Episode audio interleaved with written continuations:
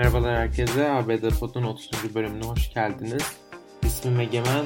Her hafta olduğu gibi bu hafta da sizlere ABD gündeminden yaşanan önemli gelişmeleri aktarmaya çalışacağım. Amerika geçtiğimiz hafta bir silahlı saldırı haberiyle sarsıldı. Atlanta'da 3 ayrı masaj salonuna birden silahlı saldırı düzenlendi bir saldırgan tarafından. Olayda 6'sı Asyalı kadın olmak üzere toplamda 8 insan hayatını kaybetti. Toplu silahlı saldırılarda ölen insanlar aslında zaten ABD gündeminde olan ve ülkenin yüzleştiği en büyük sorunlardan biri olarak görülen bir durum. Ancak bu olayda daha da farklı bir boyutu var aslında işin. Hedef alınan insanlardan 6 tanesinin Asyalı oluşu bu saldırının bir nefret suçu olup olmadığı ile ilgili soru işaretleri yarattı. Yani saldırganın aslında ırkçı motivasyonları var mıydı ve özellikle mi Asyalı kadınları hedef aldı şeklinde bir şüphe uyandı genel olarak ABD halkında. Zaten Asyalı Amerikalı vatandaşlar uzun bir süredir bu konuyla ilgili kaygılarını dile getiriyorlardı. Ancak bu olayla birlikte ülke gündemine oturdu diyebiliriz bu problem. Atlanta polisinin bu konuyla ilgili yaptığı açıklamada tepki çekti aslında. Çünkü polise göre saldırgan cinsel bir bağımlı ve aslında bu işlediği suç ırkçı nefret kaynaklı değil. Polis raporunda bu saldırganın masaj salonlarına birden fazla kez daha öncesinde gittiğini belirtti. Biden-Harris hükümeti de konuyla ilgili açıklama yaptı.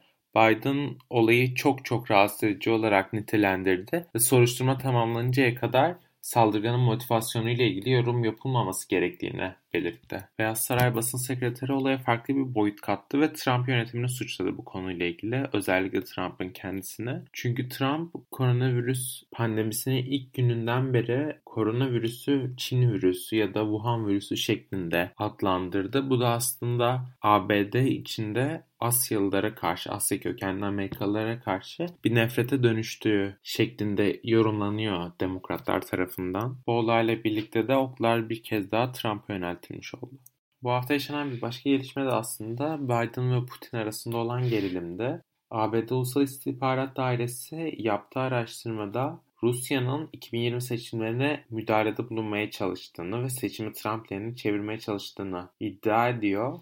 Rusya'dan jet hızıyla yalanlama geldi bu konuyla ilgili. Ancak Biden'ın öfkesini dindirmiş gibi gözükmüyor Rusya'dan gelen açıklama. Çünkü daha sonrasında Joe Biden yaptığı bir konuşmada Putin'e ruhsuz dedi ve kendisine sorulan Putin'i katil olarak görüyor musunuz sorusuna evet katil olduğunu düşünüyorum şeklinde bir cevap verdi. Kremlin bu konuya da sessiz kalmadı. Siz önce kendi tarihinize bakın minvalinde bir cevap verdi. Daha sonrasında Joe Biden yine genel olarak bu olaylarla ilgili Rusya'dan bir hesap sorulacağını belirtti. Tırmanan gerginliğin ardından Rusya Washington elçisini Moskova'ya çağırdı. Kremlin'den bir açıklama daha geldi. Gerilimi arttıran biz değiliz, onlar. Daha sonrasında telafisi olmayacak bir gerginlik yaratmayı biz istemeyiz şeklinde bir açıklamada bulunuldu. Son haberimiz ise Joe Biden'ın Türkiye açıklamaları ile ilgili ABD Başkanı Joe Biden, Türkiye'nin İstanbul Sözleşmesi'nden çekilmesine derin bir hayal kırıklığı olarak nitelendirdi. Beyaz Saray'dan yapılan yazılı açıklamaya göre Biden, ülkeler kadınlara yönelik şiddetin sona ermesi konusundaki taahhütlerini güçlendirmeli ve yenilemeli, kadınları korumaya yönelik ve ihlal edenleri sorumlu tutan uluslararası anlaşmaları reddetmemeli ifadelerini kullandı. Biden'ın bu açıklamasına Türk Dışişleri Bakanlığı'ndan yanıt geldi. Yapılan açıklamada Türkiye'nin sözleşmeden çekilmesinin kadına yönelik şiddetle mücadeleden ödün verme olarak yorumlanmaması gerektiği kaydedildi. Bu haftaki bültenimizin de sonuna geldik bu haberle birlikte. Dinlediğiniz için teşekkürler.